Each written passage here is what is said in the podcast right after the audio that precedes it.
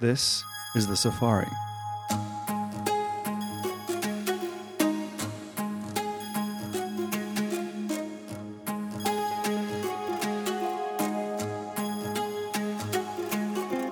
The Safari is a tour around the consumer, brand, and retailing industry. And we have the great privilege here at my company, Traub, to really be exposed to many of the great minds of the industry who are forming and shaping the future of many different parts of the consumer brand and retail world. And I felt it was quite interesting for us to be able to not only learn from all of those people as we do every day, but uh, memorialize it into a podcast which could then be shared with many of our friends and clients and, and you, obviously, the listener.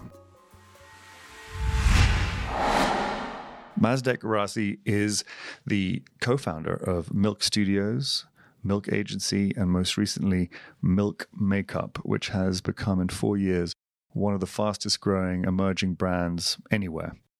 Rassi is one of the most down to earth, charming, smart people you'll ever meet when it comes to branding. He is a giant. He knows more about how to get young people to care about a brand, to create community, to bring hospitality into the consumer industry. And our discussion is wide ranging. And I really urge you to stick it out all the way to the end because he is just a fountain of pearls of wisdom. And um, let's get started because it's fascinating stuff. Rassi. Hello. Thank you for doing this. Thank you for coming up here in 30 degree weather. Yeah, it's a bit cold. It's a bit cold. And uh, well, thank you. So, listen, um, we'll get right into this.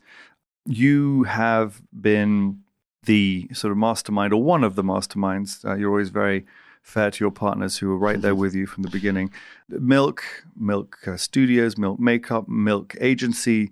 Uh, now also Camp David. This is an offshoot of, of, of that with one of your partners.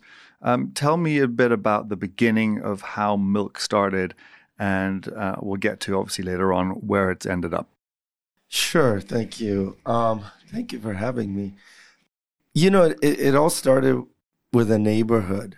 And, you know, I think we always forget how lucky we are to build businesses and start in this incredible city, New York City. So for for me, it was about 23 years ago in the meat packing, and it was just this moment in time in New York that you know the city was still so fragmented. It still felt uh, neighborhoods really felt like different parts of the city and we just happened uh, to start uh, originally our main business, which was Milk Studios, which is a fashion photography studio. Mm-hmm. That was 1996. My partners uh, bought this building in the meatpacking, which now uh, describe the meatpacking district in 1996. Um, it was dangerous. Like it was just, it was uh, you know empty buildings. Um, lots of drug dealers on every block and you know it was the meatpacking so there was a lot of like mob families that were still like in control of the streets. And here we were like three middle eastern guys bought this building for nothing. I think it was at the time we bought the milk building for six million dollars. It was empty except for a few people that were like living in it uh, that were squatting. It was just you know, we had to have security guards walk all the girls and guys from the lobby to the subway on 8th Avenue, like every night. Like they would all, everyone would gather uh, at 6 p.m. in the lobby, and the security guard would walk you to 8th Avenue. That's how crazy. This is all the, the models and photographers. Photographers, mod. I mean, it was just, and you know, our employees. And the meatpacking was just, you know, there was no concept of retail. There was no concept of um, brands there. It was just really raw, but there was a lot of artists and there was like a lot of underground galleries. And then there was a lot of like incredible nightlife that was, um, that was sort of hidden in corners of the meatpacking. And th- that's kind of how you know a neighborhood is coming up. So you, you, you've used the word neighborhood and then you've talked about the people. as well. You know, the the, the, the guys and girls and and um, the community that you have built in a neighborhood and that was born out of the activities that you uh, obviously did then in photography and in the arts. Um, but that community, the neighborhood, I mean, they go hand in hand. And so the isn't part of Milk's culture that community, that tribe of people that was born partially from that neighborhood, but it sort of maintained the the essence of the brand. Would wouldn't you say in some regard? Yeah, I, I think that you know, it's in the beginning when we first built Milk Studios, it was we really catered to all the big photographers, all the f- big filmmakers, all the big fashion designers, and we worked on their behalf, and we were just worker bees. And and at some point, we realized the real value of Milk is not our client base, the people who work there, and all of these young photographers and young filmmakers and young designers. And that's when the Milk real community began. And uh, and our job was simple: be their platform, help them, mm-hmm. you know. Mm-hmm. And I think that once that became our DNA and our north star, um, everything changed. People still wanted to work there, but it was and they more, wanted to help you too. Yeah, and, and what was interesting was that it was that we were the connection between the, you know, the emerging and the established in creativity, and Milk became that playground and you could do photo shoot, make a film, create a fashion line, make music in our music room downstairs. Milk expanded very quickly from being just photo rental studios to having our own gallery, music programs. You know, we started to work with lots of brands who wanted to tap into our community. This is the this is sort of like mid 2000, you know, 2004, 2005 when we were doing a lot of projects with Vice and there was a lot of media companies. All of a sudden, we realized like we're not in one industry. We all touch each other, but we command this new generation of creatives, and we and that's when we started to realize that our com- our community and our collaborators are our value, mm-hmm. Mm-hmm. and uh, that hasn't changed now all those years later, Milk is still known as sort of a platform for the next generation of creatives. Yeah. yeah so obviously it started as a studio. Mm. And today there is um, media, the media company, or I guess it's more of an agency. And then there's also very famously uh, one of the biggest successes in beauty, Milk Makeup, which is relatively young company, amazingly. Talk about how those other offshoots, and particularly the beauty business, um, came up. Yeah, I think it's um, you know we had we started a a fashion week program for young designers uh, with Mac Cosmetics and with um, John Demsey and and the guys at, at Mac and and his whole team. And and it was really about giving opening Milk up free of charge to a curated group of young designers at the time that nobody knew, and we would curate it and uh, we would just, we would collaborate with Mac, and Mac um, would be sort of our brand uh, that backed the program. So we were kind of like always working with this amazing cosmetic company, and um, this is kind of where we got the bug. And in 2010, uh, we actually did a collaboration with Mac. It was called Mac and Milk, and they had all their makeup on the counters of all the studios so all the makeup artists could use it. And it was a wonderful relationship for about uh, eight years. We, we worked together. And then we did this collab and it kind of like sold out. And that's where, where it kind of got the bug. And, but I always knew I didn't want to do uh, a makeup line if we ever did one that was about our studios or makeup artists or this professional grade. Um, we, we knew we were going to do it we were going to create things for our community. And we are constantly thinking about what can we do for our community. And and the whole concept of community is that once you build it you have to feed it. You have to activate it. You have to get them to do things and excite them. You can't just have a big community. So you're constantly programming. And so one of the ideas was one day was as milk sort of really began to grow digitally. And this is right when digital was kicking off, and we were like right there. And we realized that, okay, the entire business is B2B. Mm-hmm. You know, our studios, our agency, everything was B2B. Mm-hmm. Um, but our media was B2C. And we didn't realize that. So we felt like we had this audience and we had become a brand. The only problem was we didn't we didn't sell anything. We didn't have no services for the consumers. So we started thinking about, um, you know what? We have a new business that we need to think about, and that's our brand. Mm-hmm. And once we started to think that way, it was what it was more about like, okay, for a brand, what's our product? And then we started thinking, and I had all these crazy ideas like milk hotels, milk trains, milk. And then one of them was milk makeup because milk, milk. yeah, milk, milk drinks. And I, I went to my two business partners. I said, look, guys, I think we could do makeup. Obviously, no idea. It's also a nice margin business and nice. and, and, and, right on trend. Right? Yeah, but you know, ignorance is bliss because I had no idea how hard it was going to be, how much money we were going to need. And so we kind of put a little team together at Milk, myself, my wife, Zanna, Georgie Greville, who's one of our film um, directors at the time. And we started to, you know, put together on paper what we thought it could be. We always knew it was going to be about our community. Mm-hmm. Mm-hmm. And we put this idea together. And, and I remember we were shooting a campaign for Sephora. And I walked into the studio and I went up to the creative director and I said, what, what who do you go see when you have like you want to sell makeup through Sephora. And she looked at me, she goes, They're called merchants.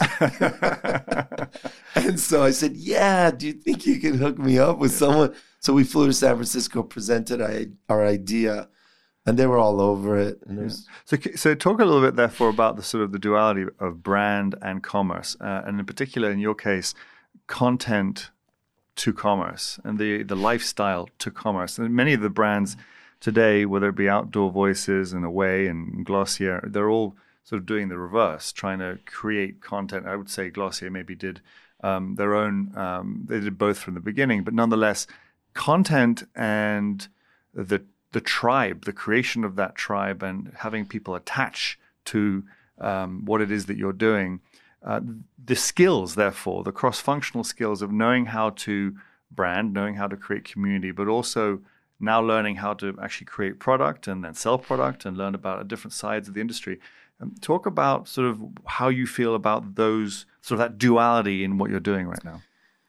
Yeah, I think that a, a brand today has to be living, you know, and it's it's has to be relevant and it has to keep moving and you know it, it needs to touch things and people. And you know that's how your community is built. Uh, nobody wants a customer you know. A customer is $20 less or more $5 they go somewhere else but a community stays with you. Yep. you know if, if apple so it's like an enthusiast driven brand almost. Yeah and and they feel like they have your they own the brand. They you know and that's one of the things that i always say. It's like you know, the review button is one inch from the buy button. You don't control your brand, they do. Yeah.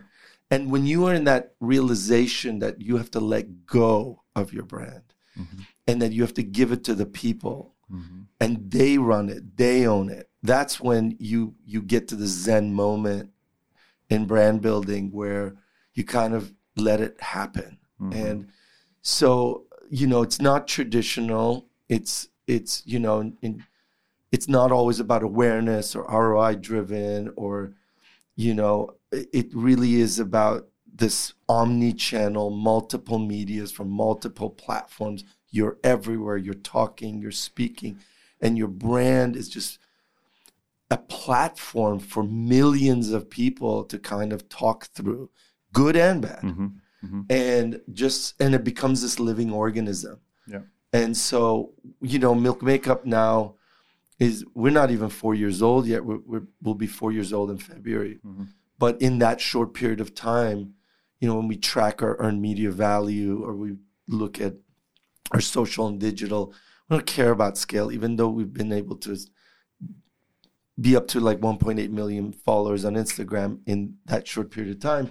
It's really about the engagement. It's about how these kids just talking all day long on our channels in Spain, in Germany, in you know Scandinavia, uh, you know, in the U.S. and Indiana and Ohio, about what the concept of beauty is. Am I ugly? Am I beautiful? Am I this? And that's when you know you're healthy. Yeah. Is when you become that sort of platform for them. So we, we often talk here about companies needing to turn themselves upside down and inside out, like give give the company to the young people and then be completely transparent about everything that you're doing. Picking up on what you said earlier about uh, giving the brand to the people who who buy it. I've always felt that in the sort of I guess trend, I'll use the word trend of inclusivity, which not hopefully a trend, it'll hopefully stick around. But nonetheless, it's something that's been on everyone's lips for maybe a few years. You guys, I feel from the beginning of what you did, gave the brand in a way that said, look, uh, the way I interpret it, or the way I sometimes articulate it, is Milk Makeup said, you know, f- forget the makeup artist for the second. For a second, you guys are the makeup artists, and we're the paint, uh, or we're the color, and and you guys are the canvas too. So just go for it. And it's very different, I think, from some of the past uh, iterations of, of, of color businesses and beauty business that said, you know, we're going to push a style onto you. You're kind of saying, you are you, be you. In fact, some of your models in the campaign were wearing masks. Not Yeah. even- right. So uh, talk talk about all these this way of saying you be you. Well, we we were in this really unique position because we were, you know, Milk Studios. We were Milk for so many years, so we shot everyone else's campaign. So I watched the beauty industry, you know, how what it was doing, and and I realized, you know, there's nothing wrong with supermodels. I mean, they work at Milk every day, but I just knew that all the girls back, you know, in Indiana and Ohio and Utah will never look at them and go, I could look like her. Yeah. I could be like her. So we we we were when we launched, you know, we could have used celebrities. We knew all the big models, we knew all the big photographers, but we we launched with with you know just seven kids, and some of them were, you know, stylists. Others worked in the one worked in the, on the third floor, uh, with for another company. We grabbed in the elevator. Um, you know the concept of street casting and and we didn't use a big photographer we used the upcoming one and it felt really um, like our community and felt you know we just didn't feel that in the beauty industry you just needed to see another celebrity or another model uh, representing your brand and so we went a little bit differently and that is really the you know the inclusivity of of saying that you know our community is our VIP. It's our celebrity. It's the brand is the most important thing. It needs to be uh, uh, to say it a little bit differently. Like we wanted to be the canvas, and we want our community to be the paint. Yep. And so we, you will never hear Milk Makeup say how to do your eye, Yeah. how to do your look or your lip. It is just about like a million kids talking about a lip. Yeah. And it's fascinating Doing it their way. doing it their way, and, there, and there's no right or wrong. And so we stayed away from like big makeup artists. We, you know, nothing against them. They work with us all the time. We didn't want to sort of that, you know, that smoky eye that we knew like six people in the world can do. Yeah. You know, we we get this kind of like crazy eye that like, you know, girls doing, you know, between leaving work and going out at night in the back of a taxi cab in five minutes. Yeah. That was the utilitarian aspect of milk makeup. Yeah. It's like everybody drops their stuff on the floor. Everybody, you know, kind of the cab stops you accidentally. And we thought that was really where the narrative was in this idea of like how you make yourself up. Yeah. But we also then quickly realized it's not about your look, it's what you do in it that matters. So we started to hone in as content creators on like, okay, that's great, you look wonderful, but tell us what you do. And then all of a sudden, the, our community just started talking about how hard it is Mhm. to to you know get your first job out of college, move to New York City. You know that kid in Ohio dreams about escaping and coming to a big city, working in the creative fields. That's when it gets interesting. Yeah. Not about us. Yeah. It's about the the, the people. No, it's it's it's obviously caught on like like wild like wildfire. Um, you you've off, you made me think about something that I read about you saying that if you hadn't gone into do what you do, um, that, um, or maybe I guess uh, milk at the beginning, you'd have gone into hospitality. Yeah. And listening to you speak, you sound like someone who is in hospitality, who's uh, thinking of the guest. And, Yeah, always. and so, you know, I know that hospitality has actually evolved in your life to other businesses. Um, so within Milk uh, and within other businesses that I'm sure you'll touch upon, um, such as Camp David, uh, talk about hospitality, the industry, the business of hospitality, and how you think about it applying to what you do. So I think it's it's one. It's I think it's in my blood being Middle Eastern. It's you know you break bread. You know you you you, er, you if it's your last piece of bread, you give it to your guest, right? And your enemy stays with you, and they have a good night. You know you take care of them, and that's been with me. And I think that's what Milk the studios. We never treated it as a studio. It was like a hotel, like a it's like a hangout too. it was a hangout. It was like the Four Seasons. We we hired people out of the Cornell School of Hotel Management when we launched Milk Makeup, and you know instead of having a gift shop, we had an equipment room. But it was like instead of three hundred doors, we had ten. But it was all about hospitality and making people feel at home. And we really brought that to Milk, and it's been with everything we do. It just we want people to feel very comfortable with with us, the brand, what we stand for, and it, it also was this incredible place that everyone wanted to be at. Like I remember once I was giving a tour at Milk, and it just happened. You know, like I start on the eighth floor, come out. There's like five Victoria's supermodels walking out of the studio and they're all like, "Hi, Rassi." We're like, "Hi, my," you know, I think it was with the banker, so he's just like, "Wow, th- this is what happens every day." Then we go downstairs to the second floor. How much money do you want? I, I opened the door and it's like Kanye West sitting in there working on his Yeezy shoe. He was there for months, like working on.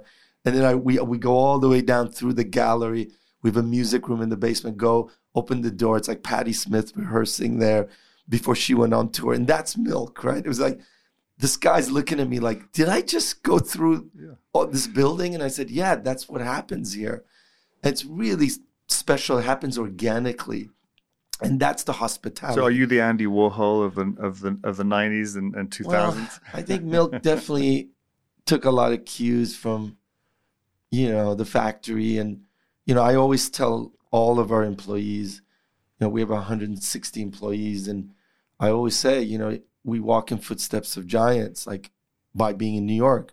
You walk outside, you know, Warhol walked in these streets, Basquiat walked in these streets. Like now you walk in these streets. Like New York City is our number one inspiration in everything we do and in our brand and, and hospitality, every everything is comes from this amazing town. So I always feel like we have to take full advantage of this incredible place we live. It's really amazing. And so New York City obviously evolves like any city, but New York City, probably more so than any city, is constantly changing and, and neighborhoods grow and neighborhoods neighborhoods become so gentrified that you know cool moves around uh, to different pockets and parts of of a city. What are you? How do you see New York City today? I mean, it's a very different place today than it was when you started in 1996. Well, you know, as as I said in the beginning, you know, we bought that building for six million dollars. It it just sold for six hundred. That Google bought it. Wow. So we are leaving the meatpacking, and we just had our last exhibition in the gallery after twenty years, and it was with William Strobeck, who did the movie uh, Blessed for for Supreme. Kids were lined up outside. Supreme dropped a hundred limited edition shirts at the opening, and and I looked over and I said, you know, once we're gone, these kids are never coming back to the meatpacking. There's nothing here for them anymore. You know, it's all big brands. It's super expensive. You're never going to get another homegrown sort of creative company that just starts. And I mean, remember, we built a beauty company out of the meatpacking. Like that can't stop. Like we lose young businesses creating uh, brands and jobs and you know if we lose that in new york that onboarding of young creatives so obviously a lot of that's moving outwards so what's sometimes not great for new york city or manhattan is great for the boroughs and so we are moving to brooklyn we're moving all 80000 square feet and um, you know we're going to build a new neighborhood, and that's our job. Have you picked up a location yet? We have. We're we're you know we haven't announced it yet, but it's definitely in Brooklyn. It's it's you know in the cool part of Brooklyn, and um, you know it's Where's gonna, the cool part of Brooklyn? Like- Don't worry, like don't answer that. you know, a little north, a little west, a little east. But um, but that's what we did. And we did that in Los Angeles too when we built our milk studios there. We went into kind of like a rough area and and we helped bring it up. We get very involved in the community that we're in. That's great. And so, uh, when you look at brands today and the things that they struggle, I mean, the people listening to this podcast um, tend to be people leading companies, leading brands, businesses, etc. What do you think are the things that, if you were in the shoes of some of the incumbent brands, the big guys, let's, let's say, who are all trying to attract a, a young customer, a new customer, and it could be in, in, in fashion, it could be in CPG. I mean, I think the tenets of what you do, I often say the tenets of luxury branding actually are now being adopted by you know everyone across the value chain because it's about communicating a certain way and, and a message and meaning t- through a product. Um, what are the I don't know one, two, or three tips you'd give people to what would you start with on a blank piece of paper to say you know you should do these few things to really shake your company up or shake your brand up. I think today the most important thing is a point of view. Like every brand needs a point of view. And some of these legacy brands are brands that have been around for some, you know, you don't know what they stand for anymore. And um, you know, it's been so watered down. And stop using the word legacy. It's not legacy, it's your DNA. But it needs to the codes need to be updated. And it's not about trying to be cool, it's being relevant. And um, Talk about the, the the expression codes or the word codes because I know what it means, but not everyone else. So, you know, every brand has two parts. You know, one that is physical. These are the codes, your colors, your logo, your things you can touch and see. And then there is the DNA, which is things that are non-tangible. You know, the belief system. Those usually you you never change, especially the top three. They are, you know, you could look at brands that are hundreds of years old. They, you keep those. You don't mess with them but you have to update the codes. The codes can be updated, Yeah.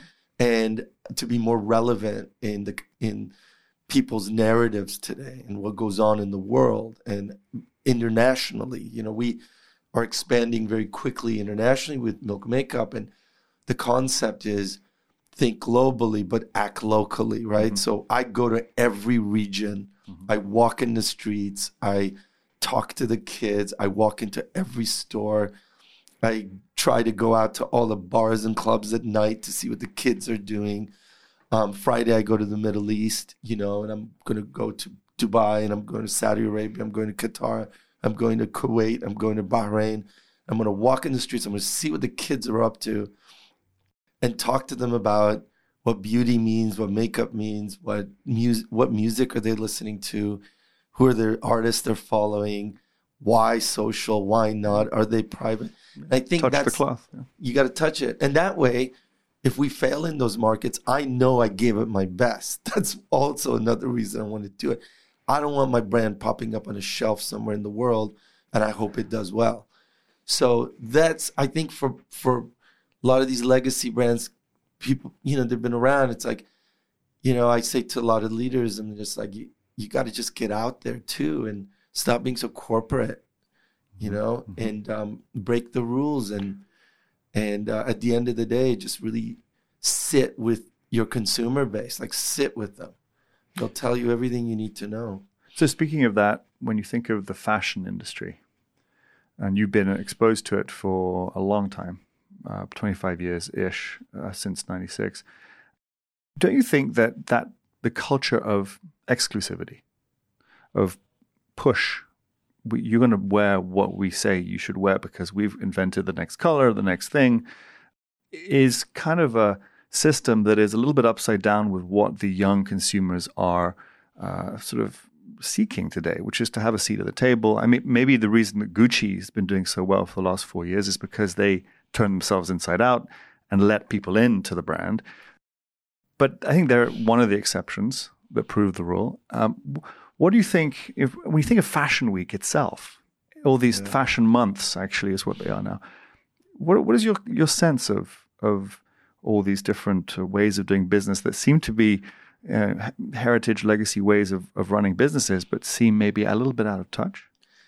Yeah, I mean, look, digital changed everything, and I and I there's still people that haven't got their heads around that, and I think when you looked at what perfect examples Fashion Week, and we were very involved in it, was that it was a B2B concept. You know, it was businesses coming together. It was media on one side and buyers on the other side. There was real commerce that happened.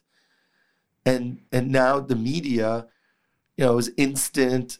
You know, you don't see editors really at shows anymore. It's just bloggers and whatnot.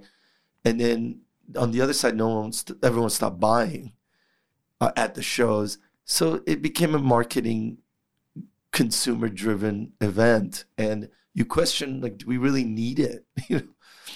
Because at the end of the day, it's just become content, and uh, so and it costs so much money for these designers to be involved. So it's it's it's almost made no sense, and you know brands don't want to be involved in it, so it's harder and harder to produce these big shows and get someone to pay for them. I just think it's the power went to the people.